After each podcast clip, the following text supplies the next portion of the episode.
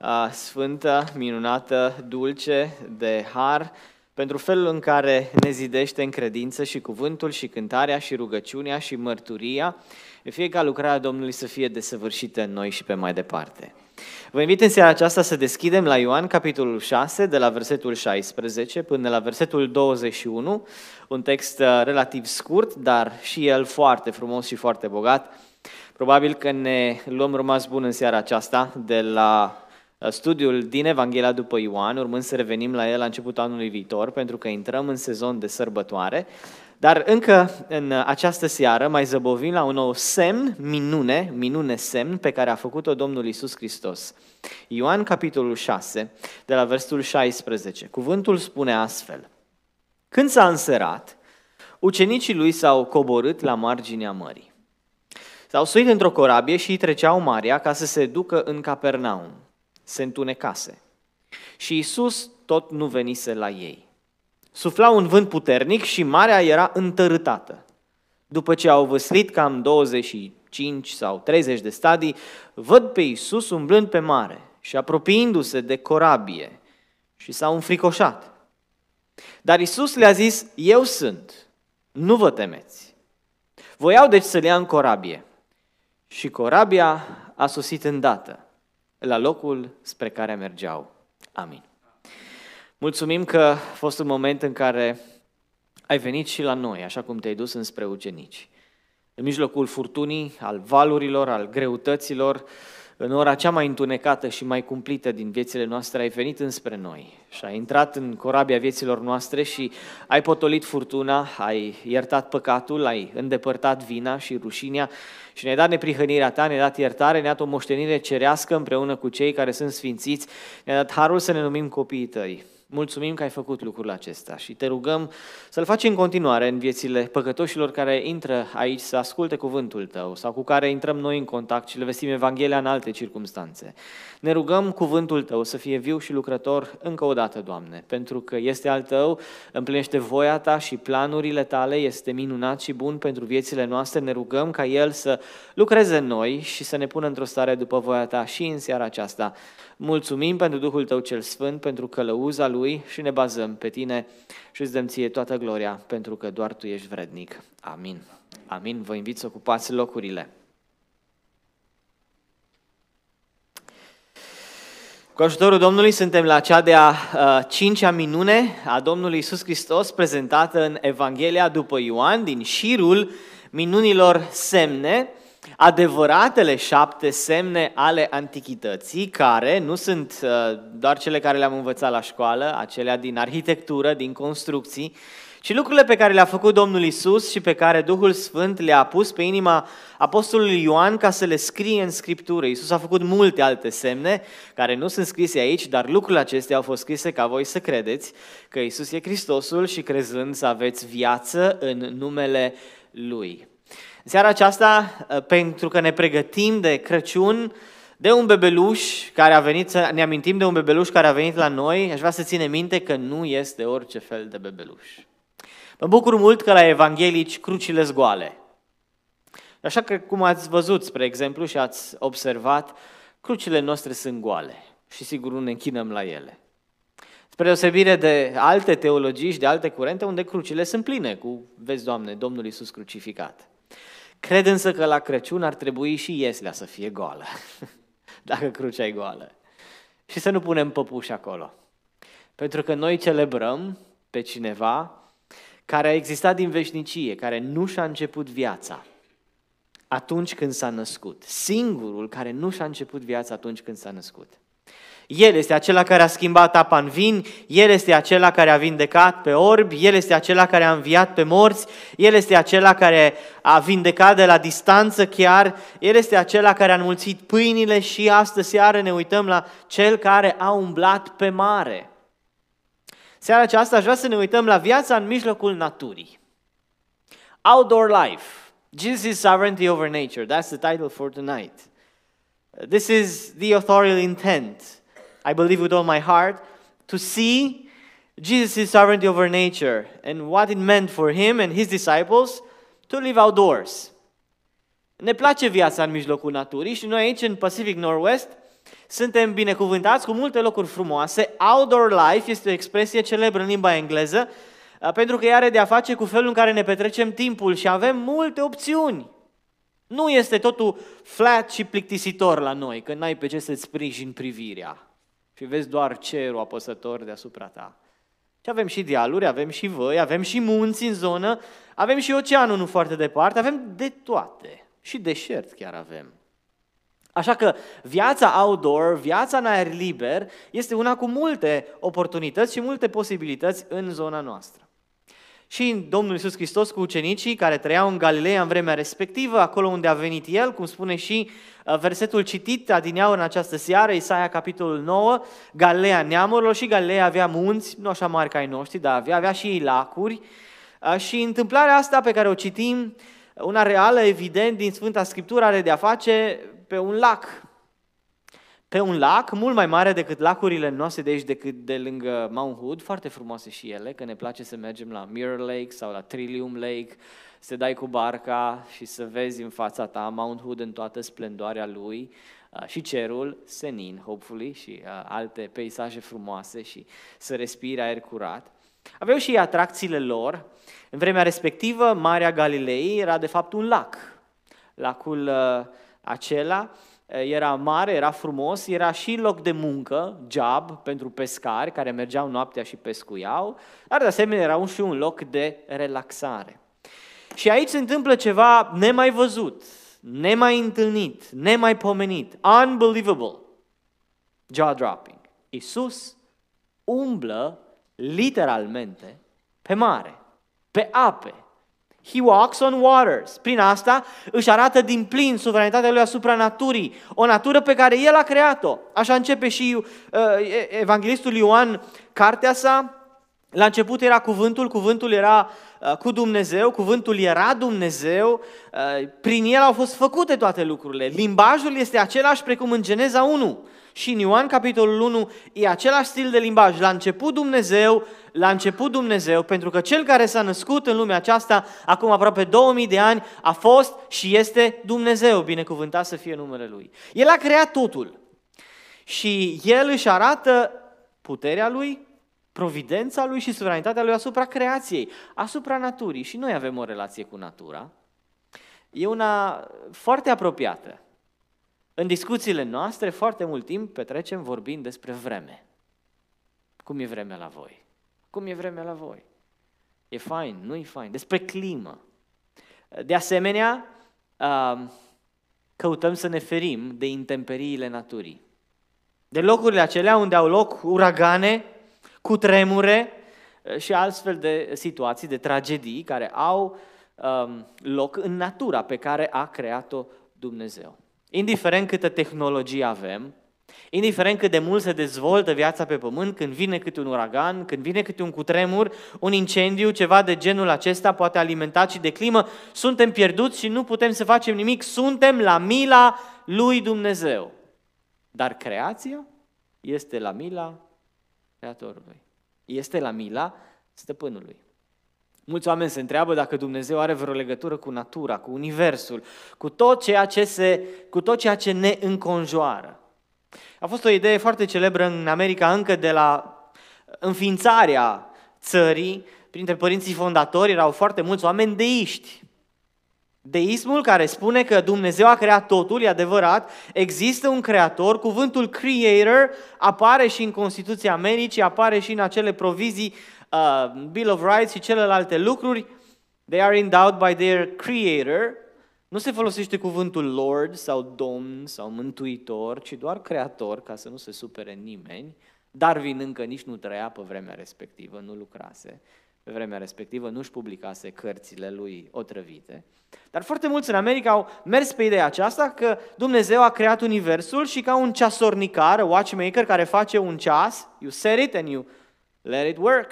Uh, îl, îl tragi și apoi el lucrează singur și Dumnezeu se retrage și privește de departe, fiind detașat de creația și de universul pe care el l-a făcut. Ce relație are Dumnezeu cu natura? În urmă cu mulți ani, um, A fost un cutremur în California, o să zici, frate Ciprian, în fiecare zi cutremur în California, așa este, dar a fost un cutremur mai mare care a zguduit uh, Los Angelesul uh, și San Francisco și după cutremur, la câteva zile distanță, un grup de teologi s-au întâlnit pentru părtășie, pentru discuții. Majoritatea dintre ei erau liberali, câțiva conservatori. Și oamenii ăștia au început să discute dacă Dumnezeu are sau nu are de-a face cu cutremurul respectiv. L-a trimis Dumnezeu sau nu l-a trimis Dumnezeu? Concluzia lor, uh, în unanimitate, a fost că Domnul n-a avut nicio legătură cu cutremurul. Nu l-a trimis, nu se bagă, Domnul nu face lucruri din astea rele. Domnul stă detașat undeva în ceruri și privește să vadă cum ne descurcăm noi pe pământ. După aia, unul a zis, hai să încheiem cu rugăciune. Și în rugăciune, unul dintre ei a mulțumit lui Dumnezeu că în dimineața în care a avut loc cu tremurul, cu tremurul a venit foarte repede, înainte de trafic, înainte de rush hour și a mulțumit lui Dumnezeu că n-au fost așa de multe victime, pentru că cu tremurul a fost de vreme dimineață. E comedie, nu e așa? Știți că de multe ori, poate de cele mai multe ori, teologia din rugăciuni diferă de teologia din amvon diferă de teologia pe care o expunem la o cafeluță, stând picior peste picior. De aia, personal, eu vă spun că eu nu cred teologia pe care o articulează oamenii în vorbire, eu cred teologia pe care o articulează în rugăciune. Acolo se vede cu adevărat. Acolo nu mai poți să fii șmecher, ești pe genunchi, acolo nu mai pui pe om în centru atenției, ci îl pui pe Dumnezeu în centru atenției și îți dai seama că ești la mila Lui și că El ne copleșește cu puterea și cu harul Său. Cu puterea și cu harul Său. Suveranitatea lui Dumnezeu față de natură e un subiect care am zice nu e simplu, dar să știți că nu este. Că e crezut de cei mai mulți, dar să știți că nu este. Oare nu luptă diavolul prin evoluționism tocmai împotriva suveranității lui Dumnezeu peste natură? E mult mai ușor să crezi că toate au evoluat din ceva, de ce resping oamenii creaționismul, existența unui creator al lui Dumnezeu, pentru simplu motiv că dacă el există, atunci trebuie să-i dăm socoteală. Evolutionism is so appealing because it rules out responsibility towards the creator. If there is no creator, yes, we can do whatever we want. No one's in charge, I'm in charge. I can enjoy life and not be accountable to anyone. So convenient. Dar Dumnezeu există, Dumnezeu a creat totul și suntem responsabili înaintea Lui. Biblia ne învață că Dumnezeu conduce istoria, universul și viețile noastre. Tragedy in nature, we need to think about that. Uh, the scripture, the portion of scripture we read tonight is about a storm and all these issues like storms and hurricanes and earthquakes are about tragedy and they bring tragedy in our lives. Is God involved in this? How is God's sovereignty to be recognized and worshiped even among these harsh situations? Well, the scripture teaches us that God is the author and the creator, uh, the creator of nature, and nature is under his control. It does act under the supervision of God and his purposes. There is no deism. Just a God who created and then he went away and let the world live on its own. Natural disasters send a message to the world. Dezastrele naturale, fie că sunt furtuni, cu tremure, uragane, cred că trimit niște mesaje pe care trebuie să le avem în mintea noastră. Ori de câte ori vedem ceva, um, poate în mass media, poate ceva ce s-a întâmplat în alte locuri de pe pământ. Știți, noi trăim într-o zonă foarte protejată aici, nu prea avem tragedii naturale. Uh, nu-i nici prea cald, nici prea frig, plouă prea mult, e adevărat, iarna, dar în rest nu prea, nu-i furtună în veci aici. Săracii cei din South primesc fulgere non-stop. Dar să știți că eventually și la noi va fi, când o să sară Mount Hood. E cercul de foc al Pacificului. Trăim pe o bombă cu ceas, numai Dumnezeu știe când va și hotărăște când va apăsa butonul și o să sară și Mount Hood și toate cele Rainier și toți ceilalți, așa cum au sărit în aer în 80, Mount St. Helens. Așa că mai devreme sau mai târziu un dezastru natural va fi și aici, va fi peste tot. Care sunt mesajele acestor dezastre naturale conform Scripturii? Păi primul, moartea este inevitabilă. Death is inevitable. Let me tell you that no event increases the death rate on earth. People will die anyway. And it doesn't even speed up the process because God decides when we die, when we live. We often talk about, about death in terms of age. He died too early, but no one dies too early or too late. It dies, he or she dies whenever God wants and God decides. Moartea este inevitabilă și nu crește rata de mortalitate pe pământ din cauza tragediilor. Dacă n-am fi murit, dacă n-ar fi murit oamenii în 2004, când a venit în Oceanul Indian acel tsunami cu tremurul și apoi valul tsunami, ar fi murit mai târziu de bătrânețe sau de altceva. Dacă nu ar fi murit oamenii la World Trade Center în September 11, în New York, ar fi murit de altceva mai târziu. Noi spunem, da, dar nu e același lucru dacă aș mai fi trăit 10 ani sau 20 de ani. This is nothing compared to eternity. Asta să mai trăiești 10 ani, 20 de ani, asta e nimic comparat cu veșnicia. Și cred că Domnul și îngerii se uită la noi și zic, măi săracii, habar n-au ei cum e aici. că n-ar mai spune ce aș mai trăi eu 50 de ani pe pământ. Dar moartea este inevitabilă. Și tragediile din natură ne aduc aminte de lucrul acesta. De asemenea, ă, dezastrele naturale ne aduc înaintea noastră o imagine a judecății care are să vină. Conform Luca 13 cu 5, un verset în care Domnul Isus vorbește. Second and third, according to Luke 13, 5, natural disasters are a picture of the judgment to come. The judgment to come. Luca 13 e un verset de, de ținut minte pentru, pentru noi toți. Cu versetul 5, uh, Domnul Isus Hristos spune, uh, când este abordat de, de, de oameni potrivit cu uh, situațiile din vremea respectivă, oameni care au fost omorâți de Pilat, uh, sângele lor a fost amestecat cu sângele jerfelor. Domnul Iisus spune, eu vă spun că nu au fost ei mai păcătoși decât alții, dacă nu vă pocăiți, toți veți pieri la fel. Toți veți peri. A căzut peste unii turnul siloamului, a căzut peste unii um, furtuna sau tragedia într-un fel sau altul. Credeți că au fost mai păcătoși decât toți ceilalți oameni care locuiau în Ierusalim? Eu vă spun, nu, dacă nu vă pocăiți, toți veți pieri la fel. Există o vreme a judecății pe care o aduce Domnul. Jesus says, you will perish likewise unless you repent. The word likewise does not mean that the unrepentant will die in a similar disaster. It means that they will die with the same certainty and unexpectedness. Noi spunem, păi a murit pe neașteptate. Dar în cele mai multe cazuri toți murim pe neașteptate. Toți murim pe neașteptate. Nu ne așteptăm și nu ne dorim. Vedeți, dacă Dumnezeu nu a ascultat strigătele de milă ale celor 1511 pasageri de pe Titanic când s-au scufundat în Oceanul Atlantic. Ce ne spune asta despre judecata finală? Că este o zi în care Dumnezeu va veni să dea fiecăruia după faptele Lui. Este un Dumnezeu care nu se lasă păcălit și fentat. Există o judecată finală. Și de asemenea, dezastrele naturale, conform cu acest verset, ne aduc aminte că pentru a scăpa de judecata finală trebuie să ne pocăim. To escape from future judgment, we must repent. And obviously here, faith and repentance go hand in hand, the, the two faces of the same coin, so to say. Da? Sunt două fețe ale aceleași monezi. Dacă spui cuiva să se pocăiască, evident că îi spui să și creadă. Și invers, dacă îi spui cuiva să creadă, îi spui să se și pocăiască. Credința autentică merge mână în mână cu, cu pocăința. Tonight, I want us to look to the disciples of Christ. They had a dramatic encounter with nature. It wasn't easy because the storms in Galilee were pretty violent. Just like the American storms in the south, pretty much the same way.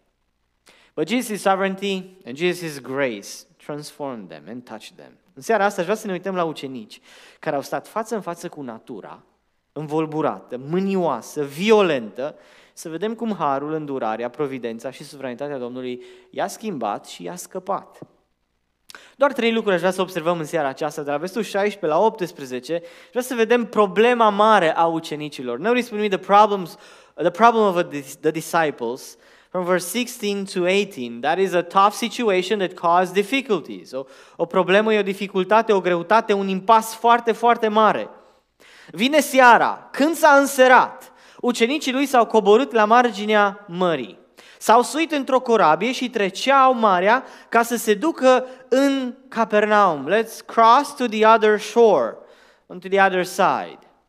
Acum, textul ăsta nu are multe detalii, dar în Matei și în Marcu avem aceeași minune, aceeași situație fantastică cu mai multe detalii și evangeliștii nu se contrazic unii pe alții, ci ne dau fiecare detalii din perspectiva lor. E ca și cum te uitau la un om. Unul se uită din stânga, altul se uită din dreapta. Unul vede o aluniță aici pe obraz, altul nu vede o aluniță că pe obrazul ăsta nu este. No, care minte și care zice adevărul? Nici unul, amândoi spun adevărul, numai că se uită din perspective diferite. Și toți evangeliștii ne dau piese și noi trebuie să le punem ca un puzzle frumos și să vedem imaginea deosebită de ansamblu acestei minuni și a harului și a puterii lui Dumnezeu. Ba încă ne spune evanghelistul Ioan aici un detaliu fantastic de la înmulțirea pâinilor, că în locul acela era multă iarbă. Și acum am văzut data trecută, când Domnul Iisus a înmulțit pâinile, i-a pus pe ucenici să lucreze și să adune fărămiturile. Ei, 12 oameni, au dat de mâncare la 5.000 de bărbați, afară de femei și copii, easy, ajungi la 10-15.000 de oameni. A lot of work. Să le dai de mâncare. Da, să și cureți după ăștia. Și Domnul Iisus le spune, mergeți și curățați, strângeți fărămiturile, the crumbs, ca să nu se piardă nimic. Detaliul ăsta este fantastic aici, că era iarbă, că dacă erau taile, dacă era grese, dacă era măcar parchet să vii cu mătura, să vii cu aspiratoriu, tu vacuum, ce ușor s-ar fi adunat toate firimiturile, era simplu, easy peasy, let's go home. Ăștia au lucrat săracii ore, să ia fir cu fir, să caute în iarbă fărămiturile. Se lasă cu dureri de șale, cu dureri de spate, cu dureri de muși, cu dureri de ce vreți dumneavoastră. E greu, e mult de lucru, sunt ore întregi. Și după ce ai terminat de lucru, să strângi după mii și zece mii de oameni, Domnul Iisus, spune Scriptura, i-a pus să urce în corabie și i-a trecut de partea cealaltă. În loc să-i trimit acasă, să se culce, pe erau rupți ăștia copți, morți de oboseală, după acest episod, ăsta e contextul, s-ar fi dus să doarmă săracii două zile și două nopți. Ca și în viața lui Spurgeon, la un moment dat, era extrem de obosit, aproape a intrat în depresie și um, istoricii de atunci, din vremea respectivă, ne spun că într-o duminică seara, după un weekend absolut extenuant, s-a dus acasă, s-a culcat și s-a trezit dimineață marți. Două zile și o noapte. Așa ar fi dormit, cred că, și ucenicii. După ce lucrezi atâta, după ce e presiune asupra ta să ai de-a face cu oamenii, cu zeci de mii de oameni care vor să mănânce, să le dai de mâncare și să cureți după ei, erau morți, erau obosiți, erau terminați. Dar Domnul nu îi lasă să se odihnească, îi forjează bine. Ca un antrenor care își forjează elevii, studenții, ca un profesor care îi întinde. Jesus does some stretching with them. You're not going to get some rest. Tonight, you're going to skip the night. It's going to be a white night, a sleepless night. I'm going to teach you yet another lesson of what it means to be a disciple of the Son of God. După lecția aceea a uceniciei de la slujire, de la umilință, smerenie, apo, acum îi trimite pe mare, în încercare. Și mai spune Scriptura aici, erau singuri. Iisus tot nu venise la ei. They were alone. That was their problem. They were alone. Jesus was not yet with them. They were alone and they were tired. They were exhausted after so many hours of work, of hard work, feeding the multitudes. But the trials were a testimony, like a thermometer of their spiritual state. Și noi suntem de multe ori așa, când intrăm în furtună, când intrăm în necaz, când intrăm în greutăți, suntem obosiți, venim după multe probleme și numai de o altă furtună nu avem chef. Dar așa zice Biblia, un val cheamă alt val și vin unele după altele, parcă nu se mai termină. Îți trăiești viața din criză în criză. așa sunt valurile. Te duci la ocean, te duci la mare și vezi că nu se mai termină. Vine unul, ai scăpat de el, dar trebuie să noți, să treci și de celălalt. Și tot așa, și tot așa. Și la nesfârșit, marea sau oceanul își trimite valurile. Ei erau obosiți și erau în furtună. Și era și noapte. Și nu aveau smartphone cu lanternă, cu bec ca să fie lumină, nu aveau absolut nimic la ei, erau în mijlocul mării și Domnul Iisus Hristos nu era împreună cu ei. Domnul i-a trimis de partea cealaltă. Aici este o altă lecție deosebită, una mare, greu de digerat și care nu ne place, dar e reală. Uneori ajungi în probleme, necazuri, în suferințe, tocmai pentru că asculți de Domnul. Furtunile n-au toate același rol în viața noastră și n-au toate aceeași cauză. Și ucenicii au fost în furtună și Iona, spre exemplu, a fost în furtună. Dar starea lor spirituală era diferită. Iona a ajuns în furtună pentru că n-a ascultat de Dumnezeu, ucenicii au ajuns în furtună pentru că au ascultat de Dumnezeu. That's why another application, never judge anyone why a trial has hit that life, that household, whatever.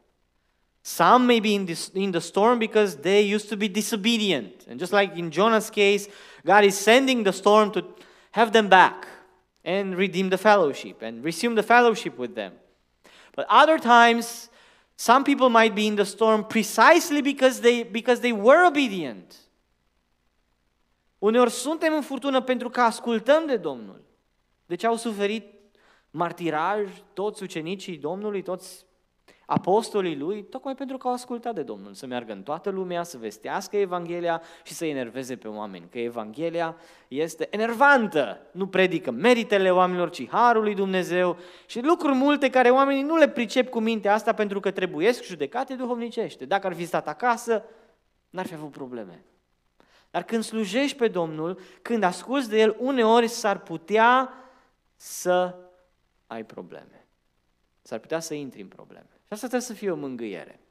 Și nu alții trebuie să te judece, ci tu să te judeci înaintea lui Dumnezeu, să te evaluezi când vine furtuna și cred că Duhul Sfânt te va lumina și pe tine și pe mine. De ce trec prin furtună acum? Pentru că am fost neascultător? Sau pentru că am fost ascultător? Dacă Domnul te luminează că ai fost neascultător și de-aia ești în furtună, pocăiește-te și întoarce-te la Domnul. Dacă Domnul te luminează prin Duhul Sfânt că ai fost ascultător și tocmai de asta ești în furtună ca să plătești prețul ucenicii și să devii tot mai asemenea lui Hristos, bucură-te. Take heart. Mângâie-te la gândul acesta, urmează pe Domnul și nu te lua după ce spun alții, că n-au alții ce să judece uh, necazurile prin care treci tu. Noi trebuie să ne le judecăm înaintea Domnului. Sunt în furtună pentru că am fost neascultător sau pentru că am fost ascultător. Dar Domnul Isus nu era la ei. Nu era împreună cu ei. De ce? Biblia ne spune aici, tot în context, că oamenii au vrut să-l ia să-l facă împărat. Dar el n-a vrut și s-a dus iarăși la munte, numai el singur și a trimis pe ucenici cu corabia. Domnul Iisus n-a vrut să primească cadoul acesta, să fie făcut împărat. Nici nu mai trebuia campanie electorală, afișe, slogane, uh, nu trebuia absolut nimic. I-ar fi dat pe tavă geabul de împărat. Dar el n-a primit cadouri de la lume. Altă lecție puternică, never receive gifts from the world, from the devil. Domnul Iisus n-a primit cadouri de la lume, n-a primit cadouri de la diavolul care și el i-a promis împărăția lumii acesteia, toate acestea ți le voi da ție. Domnul Iisus a spus, mulțumesc frumos. Domnul îmi dă darurile. De la El mi le iau. Tatăl luminilor, de la care vine orice dar bun și desăvârșit, este Domnul nostru, de la El să-ți primești darurile, nu primi daruri de la lume și de la cei lumești și de la lucruri care te, te, te ispitesc, cu lucruri care te vor duce departe. Pentru că acest dar era un dar otrăvit. Domnul Iisus, da, trebuie să primească împărăția, dar de la Tatăl, nu de la lume. Și în urma suferinței, nu în urma unei campanii electorale, nu în urma minunilor, ci în urma morții și a învierii sale. Așa a hotărât Tatăl din ceruri. Așa că el a rămas merit. A rămas merit. Este un lucru extraordinar pe care uh, învățăm de la el. Însă problema devine tot mai mare. Versetul 18, sufla un vânt puternic și marea era întărâtată. The storm was violent. It was not an easy task to navigate that huge lake for the disciples în, în vremea respectivă, fie că e vară, fie că e iarnă, în zona Mării uh, Tiberiadei, se ciocnesc valuri și curenți de aer, cald și rece. Și când aerul cald și aerul rece se ciocnesc, automat că este o furtună. O furtună deosebit de violență. Even today, power boats periodically are warned to remain docked as the winds whip the water into foamy white caps. Imagine then what it would be like to be in a wooden boat propelled by sails and oars, just like the disciples. Și astăzi, Bărcile cu motor sunt avertizate când se duc turiștii în Galileea să stea liniștiți că se anticipează o furtună. Dar aminte atunci când nu aveai decât vâsle și nu erai decât tu împreună cu prietenii tăi. Era o experiență terifiantă, terifiantă. Asta era problema lor. It was their darkest hour. Era problema lor cea mai mare.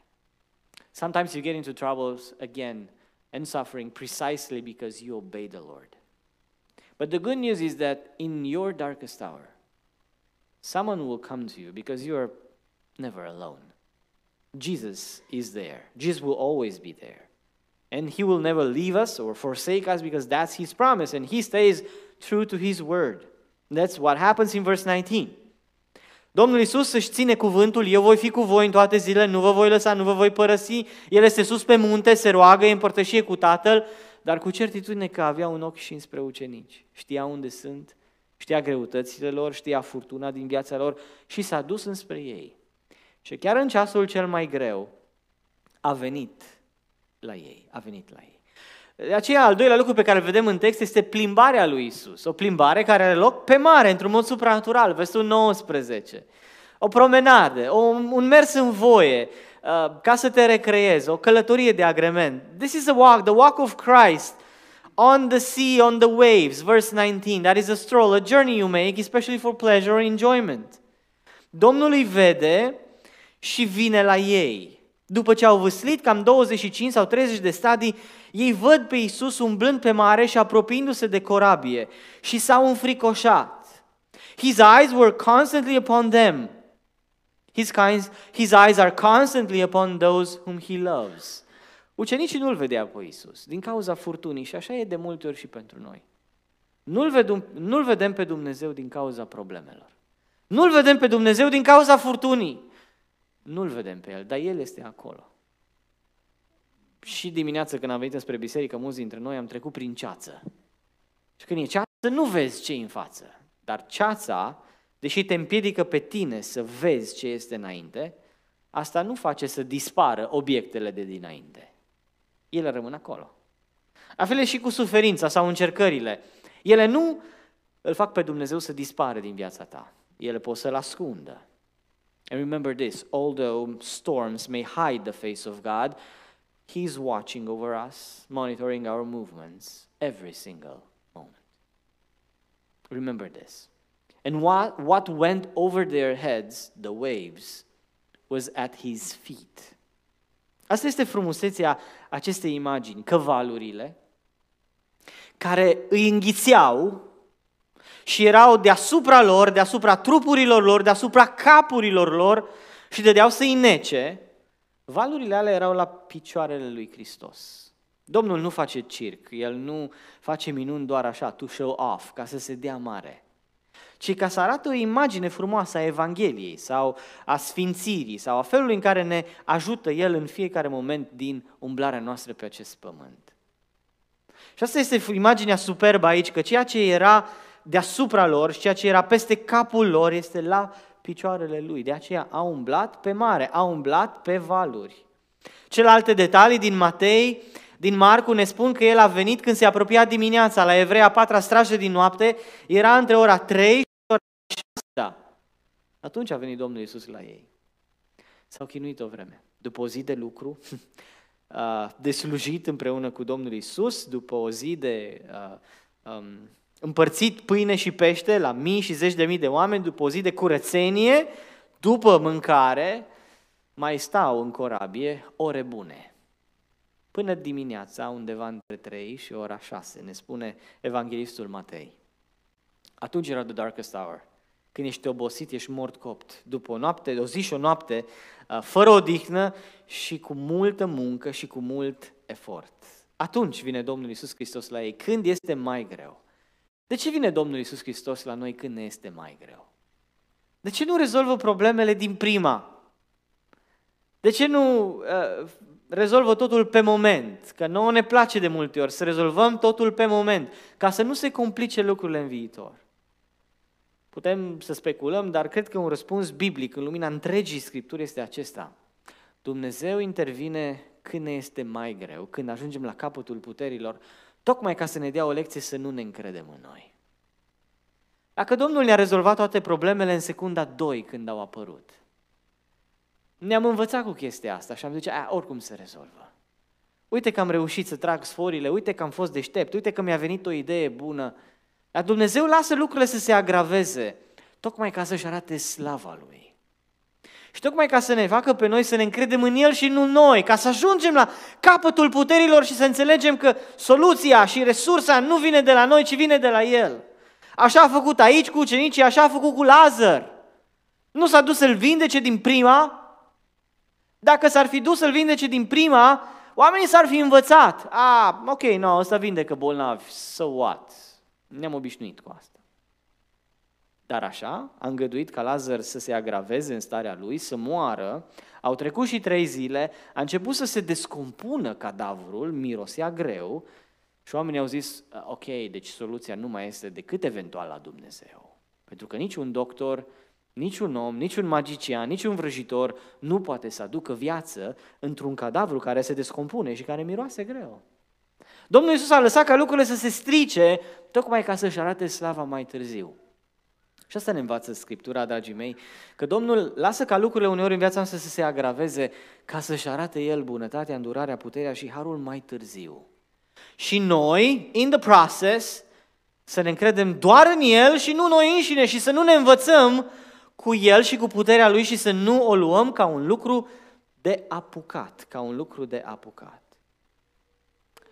Tot ceea ce pe noi ne înspăimântă și ne copleșește este la picioarele Lui. Asta este imaginea frumoasă a Evangheliei.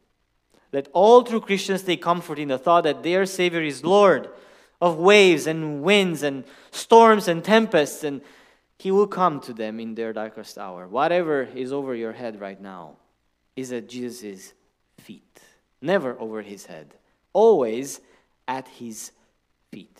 El suspendă legea gravitației pentru moment. El cel care a trăit într-un trup ca și noi, a mâncat, a băut, a dormit, a lucrat, a experimentat viața ca și noi. La un moment dat, din când în când, a suspendat legile naturii, a creației sale, tocmai ca să ne arate cine este și să ne punem încrederea în El. Biblia ne spune aici când, s-au, când s-a apropiat El de corabie, ei s-au înfricoșat. Ei s-au înfricoșat. Asta este o imagine extraordinar de uh, importantă aici în text. În foarte multe cercuri religioase, oamenii însetează după minuni. Ce mă, ce aș vrea să văd și eu o minune. Ei nu știu ce cer. Minurile nu sunt ușor de văzut. Oamenii aceștia vin după momente grele, după o zi și o noapte foarte grea, văd că cineva umblă pe ape și de frică au țipat, spune Scriptura în altă parte. Au crezut că văd o nălucă. După atâta timp în care creierul nostru n-a fost odihnit, stomacul n-a fost hrănit, inima bate cu putere, pulsul este la undeva la 150 și mai mult, începem să aiurim și să avem vedenii. Dar nu, nu erau vedenii, era Domnul Iisus Hristos. S-au înfricoșat. Vedeți? Și dacă Domnul ar veni astăzi la noi aici și ar umbla pe aer, nu pe apă, că nu avem apă aici, dar să zicem că Domnul Iisus ar fi, prin reducere la absurd, la un serviciu de închinare cu noi și s-ar duce la cor, poate ar vedea că, uite, mai sunt locuri, ar fi nevoie de ajutor, hai să mă duc să ajut acolo. Și după cântare ar zice, mă duc înapoi în sală. Și dintr-o dată când să coboare scările acestea și să ajungă jos, el n-ar mai coborâ scările, ci ar merge în continuare pe aer. Ar putea să facă chestia asta. Ar fi o minune fantastică. Știți ce s-ar întâmpla? Toți ne-am urcat pe pereți de frică. Toți ne-am urcat pe pereți de frică. E copleșitor să experimentezi o minune pe pielea ta, pentru că e ceva ce n-ai mai văzut și n-ai o categorie în mintea ta unde să o pui. Eu aș sări direct pe ușa asta de aici de la Învon, ba nu, ca și Stan și Bran, cred că întâi aș rata ușa și m-aș lovi de zid și abia apoi aș găsi-o și fiecare dintre noastre ați fi unul peste altul căutând prima ușă. Ar fi ceva copleșitor de drept. Să fii martorul unei astfel de minuni. Pentru că e ceva ce nu vedem, pentru că e ceva ce nu se poate de, de regulă.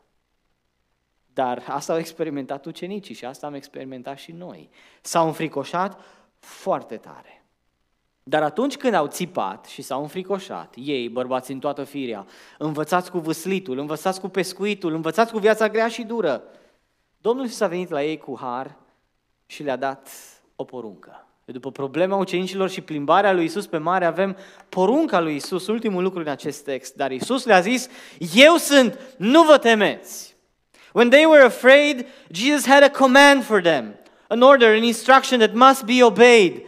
It is I, I am, do not be afraid. Porunca trebuie împlinită în tocmai. Este or, un ordin, o comandă, o decizie, o hotărâre pe care cineva în autoritate o ia. Eu sunt. Nu vă temeți. Este cea mai întâlnită poruncă în toată Biblia. Cea mai întâlnită poruncă în toată Biblia. De 366 de ori apare în Biblie și foarte mulți speculează că e pentru fiecare zi din an, chiar și pentru anul bisect, care are nu doar 365 și 366 de zile, e pentru fiecare zi. O astfel de poruncă în Biblie, nu te teme. Mai răspândită decât orice altă poruncă, să nu furi, să nu cazi în idolatrie, să nu poftești și așa mai departe. E porunca aceasta, nu vă temeți. Dar nu e aici neapărat o alegorie, că e de 366 de ori în Biblie. E nu doar pentru fiecare zi, e pentru fiecare moment, e pentru fiecare secundă anului, pentru fiecare clipă pe care o trăiești pe acest pământ. Sunt două tipuri de frică în Scriptură. E o frică rea și este o frică bună. Nu ați întrebat vreodată de ce uneori Domnul ne spune să ne temem și alteori ne spune să nu ne temem? Se contrazice oare Scriptura? Nu, absolut deloc. Trebuie să facem distinție. Trebuie să ne temem de Domnul. Aia este o frică bună, sănătoasă, deosebită. Dar nu avem ce să ne temem de lucrurile care sunt în jur. De lucrurile care ne înconjoară, de oamenii care ne înconjoară, chiar de greutăți, de furtuni, de tragedii, dezastre, calamități naturale. În Scriptură tot așa se vorbește despre două tipuri de slavă o, o slavă atribuită lui Dumnezeu pe care o dăm și o slavă intrinsecă care este în sinea lui. Când Biblia spune, nu voi da altuia slava mea, să nu-mi furați slava, ce fel de slavă? Putem noi să mergem în cerul să furăm noi slava lui de acolo? Nici de cum. Sunt două tipuri de slavă. Biblia ne mai spune că sunt două tipuri de nebuni. Răspunde nebunului după nebunia lui și în aceeași verset spune să nu răspunzi nebunului după nebunia lui. Păi se, con- se contrazice Biblia? Evident că nu. Sunt două tipuri de nebuni. La unii trebuie să le răspunzi și la alții nu. Să nu spui mintea cu ei că mai rău faci. Unii vor asculta și alții nu vor asculta. Există două tipuri de credință, mântuitoare, nemântuitoare, cu roade, fără roade, vie și moartă, cum spune Sfânta Scriptură. Există două tipuri de judecată, Apocalipsa 20, Uh, pentru destinul veșnic, etern și o judecată de răsplătire prezentată de Pavel în Corinteni. Toate lucrurile astea pe care le avem în Scripturi trebuie să le înțelegem despre ce fel de frică vorbește Biblia aici, despre ce fel de credință vorbește Biblia aici, despre ce fel de slavă vorbește Biblia aici, despre ce fel de judecată vorbește Biblia aici, ca să fie lucrurile clare în mintea noastră și să nu se încurce. Și aici nu este vorba de o frică bună, este vorba de o frică rea pe care au avut-o ucenicii, o frică de furtună, o frică de creație, o frică de oameni. Care este antidotul fricii? Cum scap de frică? Antidotul fricii este prezența și puterea lui Hristos. The antidote for fear is the person and the authority of Christ. This is the most common commandment in Scripture And uh, this is the only solution for sinful fear, not for the right one, but for sinful fear, the presence and the authority of God Himself, of Christ Himself. Din nou, ucenicii se uită la Domnul. Eu sunt. Nu vă temeți. Ați întrebat vreodată de ce au fost oamenii ăștia așa de curajoși în restul vieților lor? Ce le-a dat lor putere? să înfrunte boala, lipsurile, necazurile și în final moartea, martirajul. Ce le-a dat putere să înfrunte ura lumii? Au avut de înfruntați oamenii cei mai puternici din lume, cei mai răi din lume. Gândiți-vă la Apostolul Pavel. Mi-am isprăvit alergarea, am luptat la cea bună, am păzit credința, acum sunt gata să fiu turnat ca o jertfă de băutură, imaginea sângelui care curge, voi fi decapitat, spune Apostolul Pavel. Nu ți-ar fi frică dacă ai ști că vine decapitarea ta în câteva zile? Cum ai scăpat de frică dacă ai ști că trebuie să fii martirizat în câteva ore? Dacă ai ști că trebuie să mori sau să treci prin furtună, cum ai lupta cu frica? Oare la ce s-a fi gândit Apostolul Pavel când a pus capul pe butuc și aștepta să vină the executioner with the axe, să vină um, cu toporul, gâdele și să-i taie capul? La ce s-a fi gândit oare Apostolul Pavel? La ce te-ai gândit tu atunci când vine încercarea, când vine moartea? Dacă aș fi eu sau ai fi tu acolo în situația aia de a fi decapitat pentru credință, ar trebui să-ți pui capul pe butuc și să aștepți să cadă lama. Care ar fi ultimele lucruri la care te-ai gândi? La ce te-ai gândi? De unde a avut Pavel așa curaj și așa liniște? Nu o să știm niciodată la ce s-a gândit Apostolul Pavel, dar dacă ar trebui să ne uităm în Scriptură, eu cred că ar trebui să ne gândim la următorul lucru. La faptul că într-o zi Apostolul Pavel a văzut o lumină, o putere, care a tăiat calea și l-a aruncat jos de pe cal și l-a tremurat de frică înainte aceluia care a vorbit cu el din ceruri și a zis, Doamne, cine ești? Doamne, ce vrei să fac? Sunt nenorocit aici. A prins frică de Dumnezeu în momentele acelea. Frica de oameni Frica de circumstanțe, de boli, de necazuri, de furtuni, de moarte, se scoate prin frică de Dumnezeu. Apostolul Pavel a fi spus, eh, who cares about the axe? When I saw that light and I fell off the horse, that was a much greater power. Vedeți, dragii mei, după ce l-au văzut pe Domnul Iisus că umblă pe ape, ucenicii au fost așa de schimbați, încât nu le-a mai fost frică de nimeni și de nimic de cezarul roman, de șefii evrei, de șmecherii lumii acesteia, chiar și de șmecherii religioși. Când cunoști puterea și harul și îndurarea lui Dumnezeu, toți ceilalți par niște comedianți triști. Deși ei sunt puternici în felul lumii, toți ceilalți par niște comedianți triști. E așa de trist însă să vezi pe creștini care astăzi se dau de ceasul morții, vai, ne omoară, vine după noi, controlul populației, oculta mondială, ne iau uh, drepturile din Constituție și rămânem fără arme și fără mâncare și uite ce fac cu noi, se poate așa ceva? Creștinul adevărat trebuie să spună, who cares? Are they powerful? I know the one who's walking on water.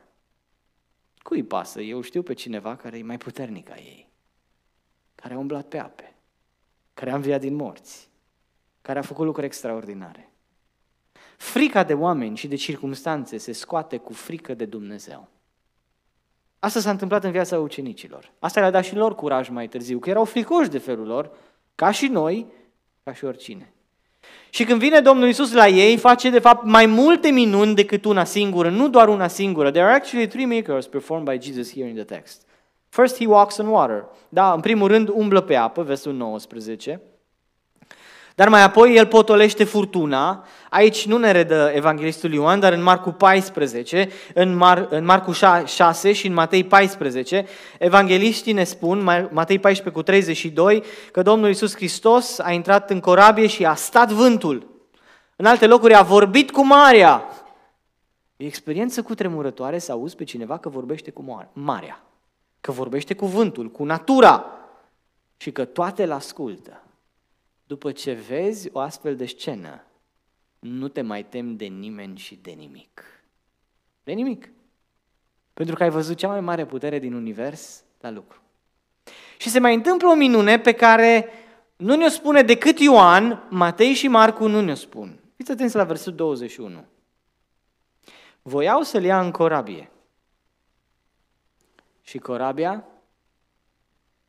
a sosit îndată, at once, la locul spre care mergeau.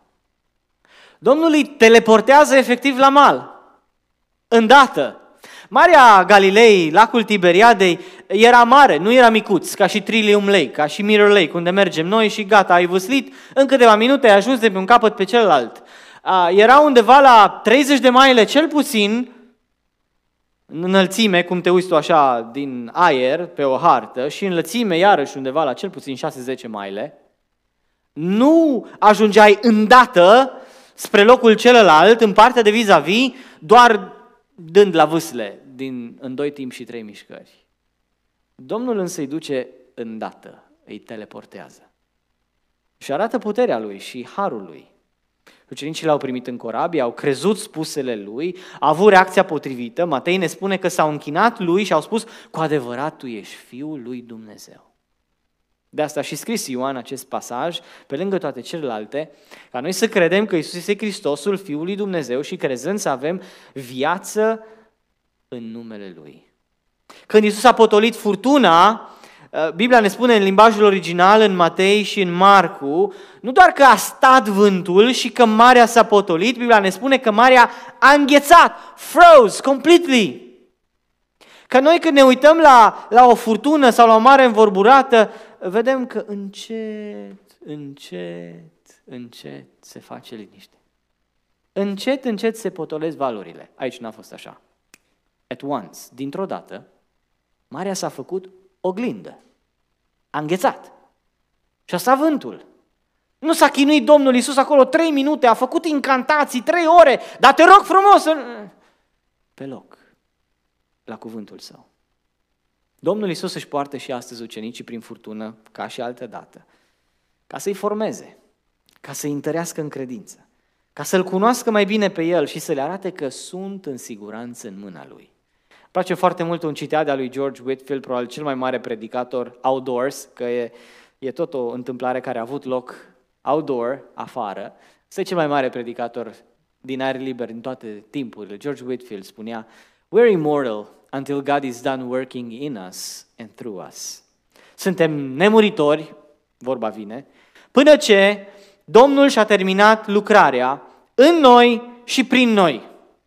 Cu alte cuvinte, El este suveran, este în control.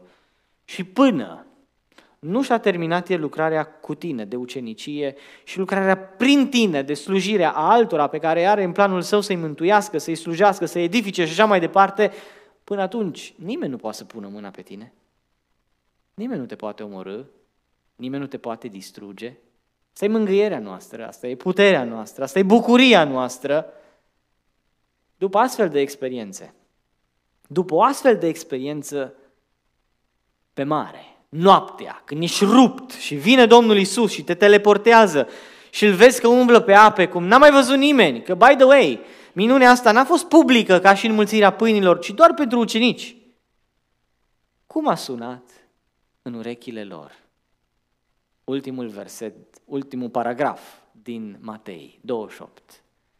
And lo, hai să zicem din King James, I am with you always. Pentru noi care citim Biblia așa și ai că o știu, că m-am plictisit, că nu știu ce, știu și versetul ăsta, e încă un verset plictisitor. Da, pentru păstor să mai scoată o idee nouă din el. Dar după ce ai umblat pe mare cu el, după ce l-ai văzut cum are valurile la picioare și cum te-a scos din situația imposibilă. Cum a sunat versetul acesta în urechile lor? Iată, eu sunt cu voi în toate zilele. Eu care am fost pe mare, eu care am fost pe uscat, eu care am fost pe munte și în vale cu voi, în cetate și în pustie, pe cruce și în mormânt și oriunde cu voi, eu voi fi cu voi și pe mai departe, până la capătul pământului, până la capătul lumii. Unul din filmele celebre care s-au făcut recent, mi se pare în anul 2017, este intitulat tocmai astfel. The Darkest Hour. Filmul este despre Winston Churchill, considerat până astăzi cel mai mare britanic din toate timpurile, o personalitate marcantă care a jucat un rol uh, crucial în al doilea război mondial. A fost poate singurul din clasa britanică, politică britanică, care a avut dreptate cu privire la Hitler și amenințarea pe care el o reprezenta și a fost omul care s-a încăpățânat să reziste și să nu se predea. Și zbiera la ceilalți, you cannot reason with a tiger when your head is in its mouth. Și a mers mai departe. Și oamenii spun, ne-a izbăvit și ne-a ajutat să rezistăm. Noi însă avem pe altcineva, nu un politician. Dumnezeu nu ne-a trimis un politician, nici un filozof, nici un general de armată, ci ne-a trimis pe Fiul Său. Ca să ne scoată din noaptea păcatului, din ora cea mai neagră în care am trăit. Și ca să ne scoată la timpul potrivit din situațiile grele în care trecem. Și ca să ne aducă din întuneric la lumină. Și ca să-L avem în corabia noastră și să fie cu noi și să ne ghideze. O poezie uh, britanică, engleză veche spune I am the captain of my ship and master of my destiny. Sir, your ship is sinking, sinking in hell. Nu vrei să fii capitanul corabiei tale. Nu vrei să fii maestrul destinul tău. Și ascultă-mă, vrei ca Domnul Isus să fie capitanul corabiei tale. Și El să potolească furtuna și să aducă altele, de ce nu, ca să te facă tot mai asemenea cu Fiul Său prea iubit pe care l-a trimis. Mă rog lui Dumnezeu ca și această uh, minune pe care am studiat-o, pe o tonă potrivită, într-o gamă mai minoră, să lucreze la viețile noastre și să ne întărească în credință. Să privim la El, nu la furtună, ca să avem putere, ca să avem bucurie, izbândă, biruință și ca să fim o mărturie bună pe mai departe. Amin.